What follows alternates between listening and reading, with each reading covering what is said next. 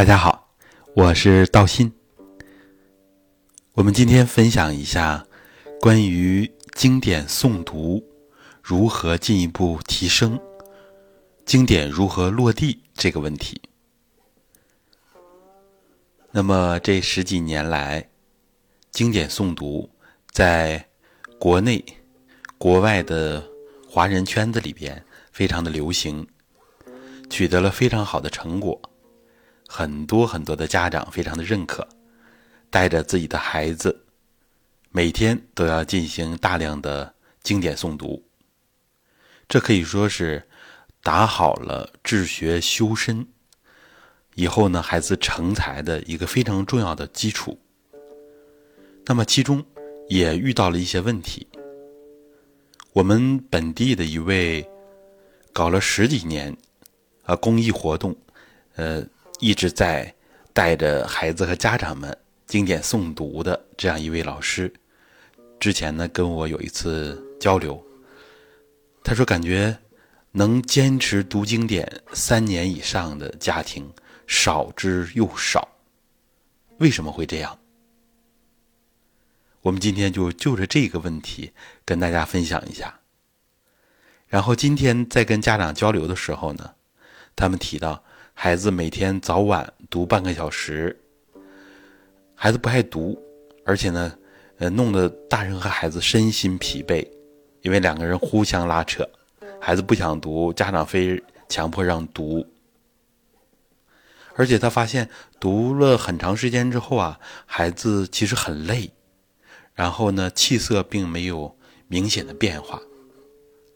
那么，这是不是经典诵读的问题呢？我们说。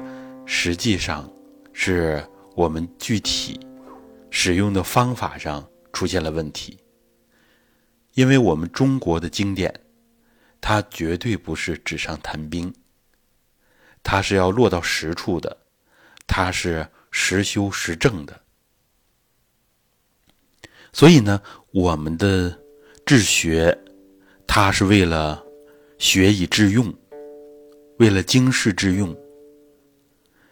儒家说呢，为了内圣而外王。首先要内在的有圣人气象，然后才能出去建立施工，成就一番事业。所以内圣外王是儒家根本。那么我们读经典，其实好多都要读四书五经。其实儒家的思想，儒家的修身治学用事。这三个方面应该成为我们诵读经典的核心理念，所以我们更多的家长需要了解这一块儿，尤其是怎样修身，它是治学用事，其实最核心的一块儿就是我们所说的内圣。那么怎样才能做到内圣呢？我们就仅仅针对于读经典这块来说，如果我们只是一般的读，啊，孩子大声读，其实呢，能起到一定使自己精神集中的作用，然后呢，能把经典印在心里边，这已经打下了很好的基础。但是，怎么样能更好呢？让孩子读起来内在充实，让孩子愿意读，而且更多的家庭能够坚持的更久。读经典可不是三两年的事情，我们呢？几十年，甚至这一生，都需要不断的阅读经典，而且更重要的是要实践。不实践呢，其实就是有一些纸上谈兵的嫌疑。那么，就仅仅针对读经典，我们给出大家一点建议。这也是呢，我们在学习传统文化，也是老师在讲传统的心学啊，中华心学。和中华传统的气学方面，给我们的一些提示。首先，读经典要有状态，这个状态呢，第一步先要调形。所以《管子》里边说：“形不正者，德不来；中不精者，心不至。”所以呢，读经典啊，很多的地方呢做的非常好。让孩子们端身正坐，那么其实就要结合我们传统修身里边的内容啊，需要百会上领，下颌回收。啊，需要把身体微微的拔直，对孩子们健康成长很有帮助。腰呢要伸直啊，不能驼背。啊，这一点，两脚要平铺，与肩等宽，然后呢，两个肩膀要平，要端身正坐，所谓的坐如松。非常的关键啊，坐如钟啊，非常非常的关键。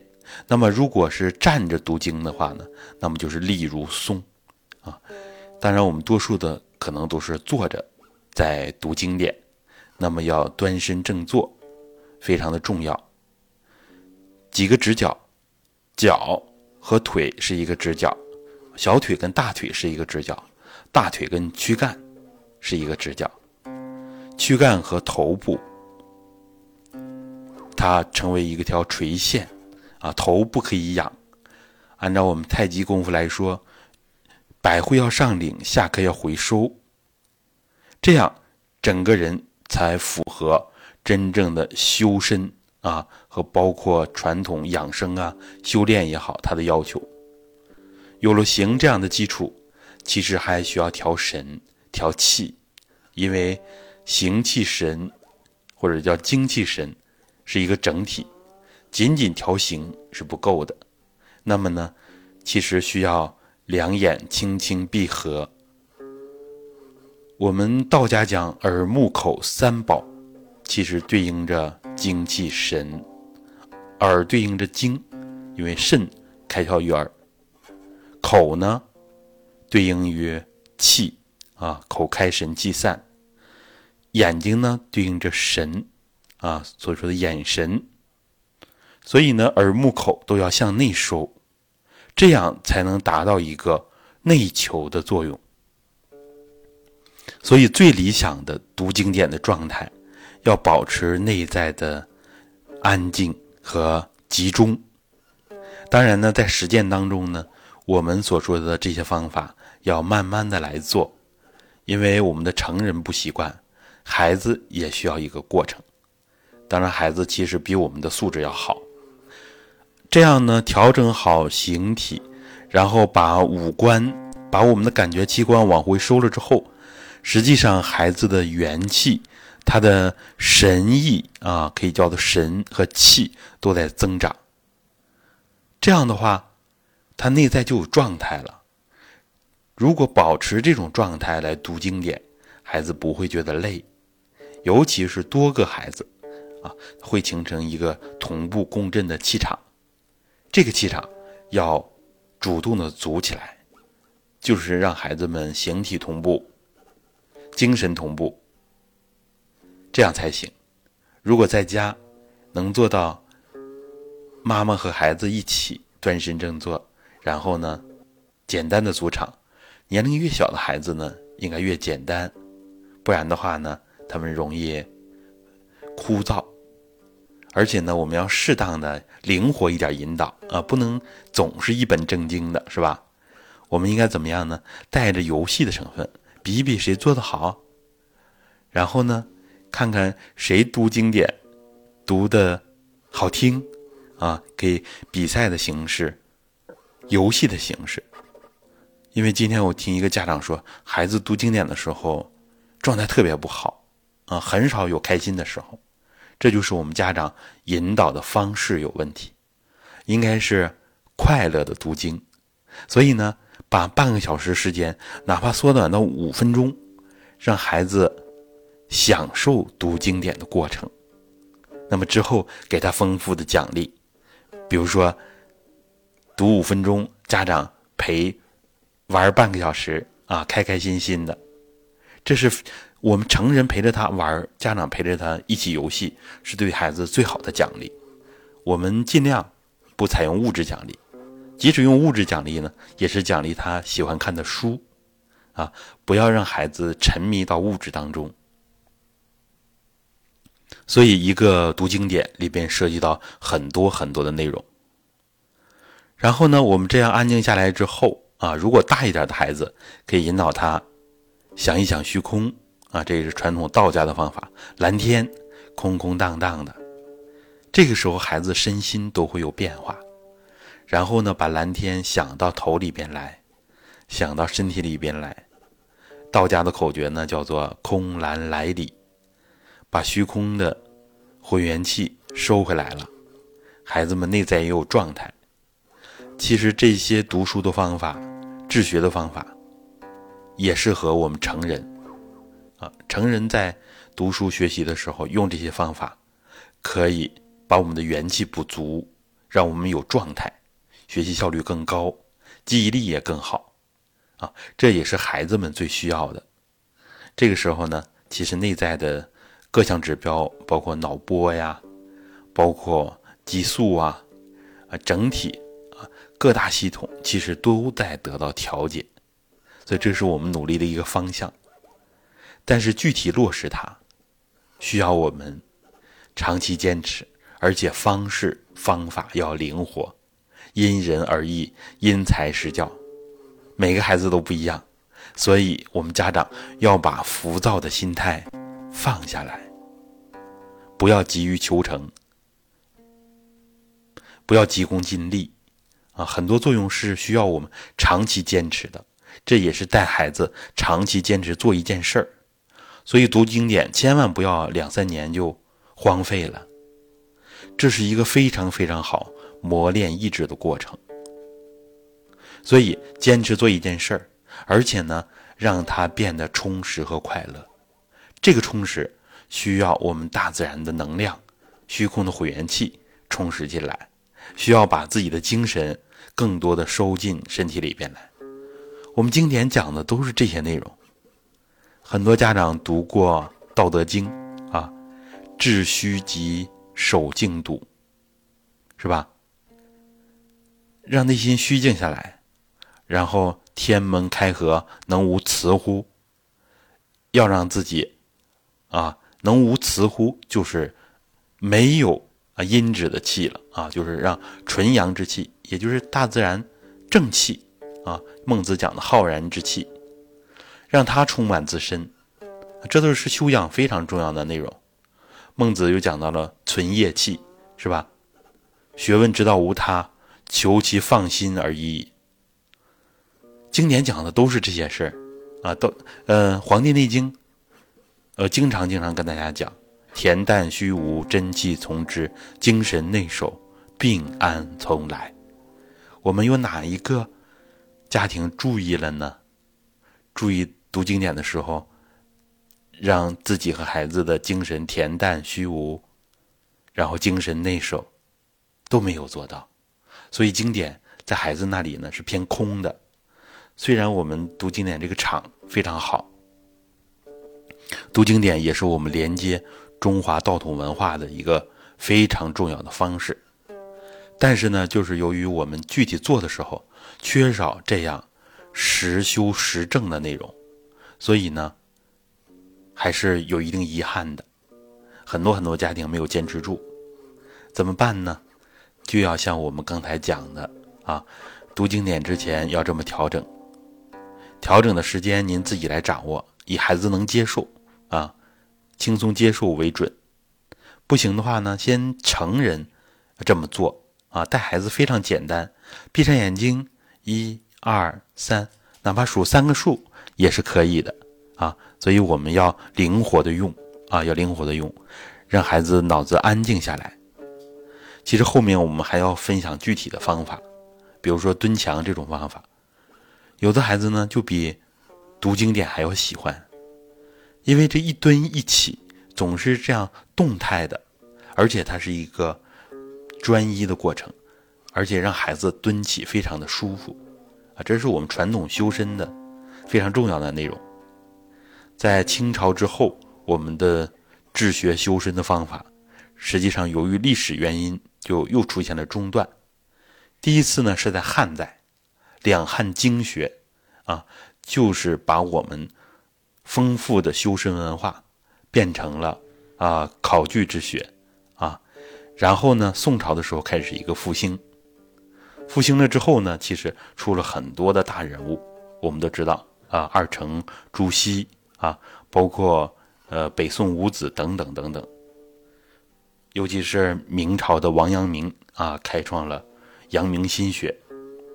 那么这些都不是简单的读经典，比如说朱熹强调半日静坐，半日读书，没有修身实践，那么读书就缺少了修身的支撑，哦，它的作用就打折扣了。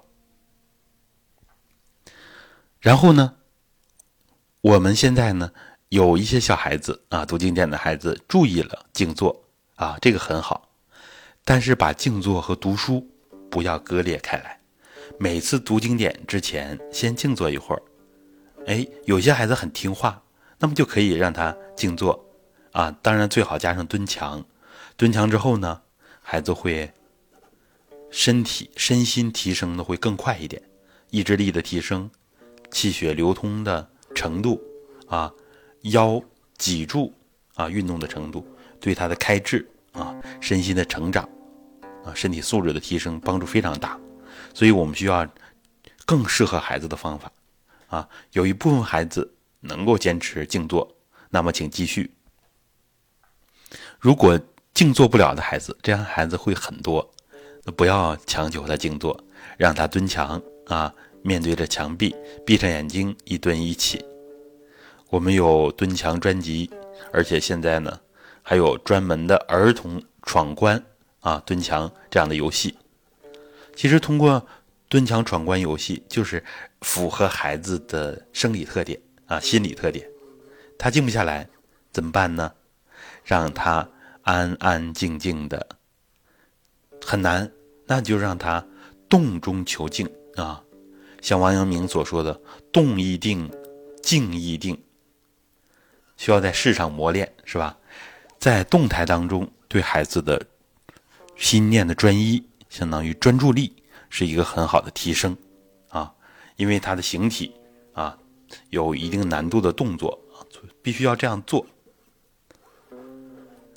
那么，我们给大家读经典的建议呢，一个是啊，要平时修身。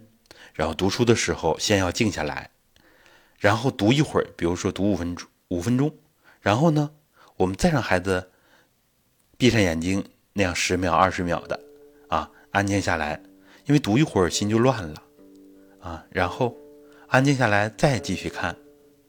其实我们成人呢，如果用这种治学读书的方法，效率会更高。那么我们怎么办呢？成人就可以啊，读两页书，没有状态了，因为以后我们能感受到入境的状态，那是优化身心的状态。读两页书又乱了，哎，闭上眼睛再调整一下，调整一会儿，睁开眼睛再读书，把脑子安静下来，就像湖水静下来，就能把自己照得清楚。如果湖水啊，很多的涟漪，甚至有浪。那么没办法把自己照得清楚，脑子里印知识啊，现在叫做硬知啊，这个也非常非常需要我们内在的状态啊，也可以叫做良知良能，是吧？其实，阳明先生讲的这种顿悟啊，它就是我们内在精神境界，是他的顿悟，是他的开悟啊，也可以叫做明心，是吧？这是。禅里边的一个术语啊，一个状态，非常的重要。那么孩子们更需要这样的状态，实际上它本身就具有，只不过我们家长没有这个状态，不会去引导，再没有这样的名师来引导，所以逐渐的就淹没了。为什么说十二三岁之前是读经的黄金时期，是吧？这也是跟在生理期。之前啊，就是青春期之前啊，孩子们的肾气、肾精还没有发生很大变化，还是属于后天当中的先天，所以这个时候脑子里的状态也是接近于先天混沌的状态啊，所以这个时候的开发非常的重要。那么我们这一次课呢，其实涉及到很多的专题。那么以后呢，有机会我们会展开的跟大家分享。由于时间关系呢，我们就不给大家讲太多，给大家简单的梳理一下，就是我们读经典要把经典落地，落到实处啊。经典里面讲到，《论语》里面讲到“默而知之”，啊，就是其实孔子他问道于老子，所以他虽然不讲怪力乱神啊，不讲这个。呃，心性啊，天道啊，啊，不讲这么大的东西。实际上，孔子他自己是有着充分的修身实践的。孔子他所说的啊，“十有五志于学”，啊，“三十而立，四十而不惑”，其实他整个讲的是他一个修身的过程。啊，呃，等到知天命而顺，七十岁的时候，孔子就是应该达到了开悟的状态。所以叫做从心所欲不逾矩，所以我们要结合传统的心学和气学，这样来认识我们的经典，那就完全不一样了。这就是两条红线啊，把我们所有的经典串在了一起，先秦的经典啊，包括我们宋明的经典啊，都串在了一起。如果没有这样的认识，啊，比如说就学宋明理学，啊，学陆王心学，发现每一家的说法都不一样啊。有的说是天理，有的说是良知，有的说是静中养出一个端倪，啊，有的说是默作诚心。大家讲的是什么？其实讲的都是儒家的那个心体，道家的那个元神啊。然后，呃，禅宗里边所讲的那个真如之性。啊，其实各家讲的都是这个心学，那么我们带着孩子，实际上重点就要练这一颗心。这一颗心练习的方法，经典里边其实都有了。刚刚讲的心学离不开气学，所以呢，孟子他会讲其气之大之刚啊，充塞于天地之间，是吧？而且管子说，藏于胸中谓之圣人。啊，要把天地之间的精气收回来，收到胸腹当中，这样才能成为圣人。呃，清朝的格言联璧里边讲到，心要在腔子里，这才是圣人的第一等事。啊，所以我们的教育当中，经典教育当中也缺少这种修身的实践。当然，现在很多啊有识之士。更多的人人知识都在引导家长和孩子们走这条路，我觉得这一点就非常非常的好。我们大家一起努力，这样的话，经典诵读就会惠及更多的孩子。孩子们读读，越读状态越好啊，内在越充足啊。读一会儿，安静下来，调整一下，然后再读，啊，安静下来，调整一下。这样的话，我们时间不需要长啊，每次可能十分钟、十五分钟。多调整几次，根据孩子的状况来把握，啊，每个孩子都不一样。然后我们这方面呢，也希望得到大家更多的反馈，我们多多的交流，让更多的家庭、更多的孩子有顽强的毅力，读经典五年、十年、二十年，这样坚持下去。蹲墙也是长期坚持下去，对孩子的身心成长，那是其他教育。都无法比拟的，因为我们这是中华道统文化的内求之道，是根本，绝对的根本。而且我们心学和气血，它正是我们一个人的整体性的体现啊，不同的侧面。所以，我们哪一部核心的经典啊，讲的都是这个啊，《大学》里边讲的三纲八目，大家都知道，修齐治平。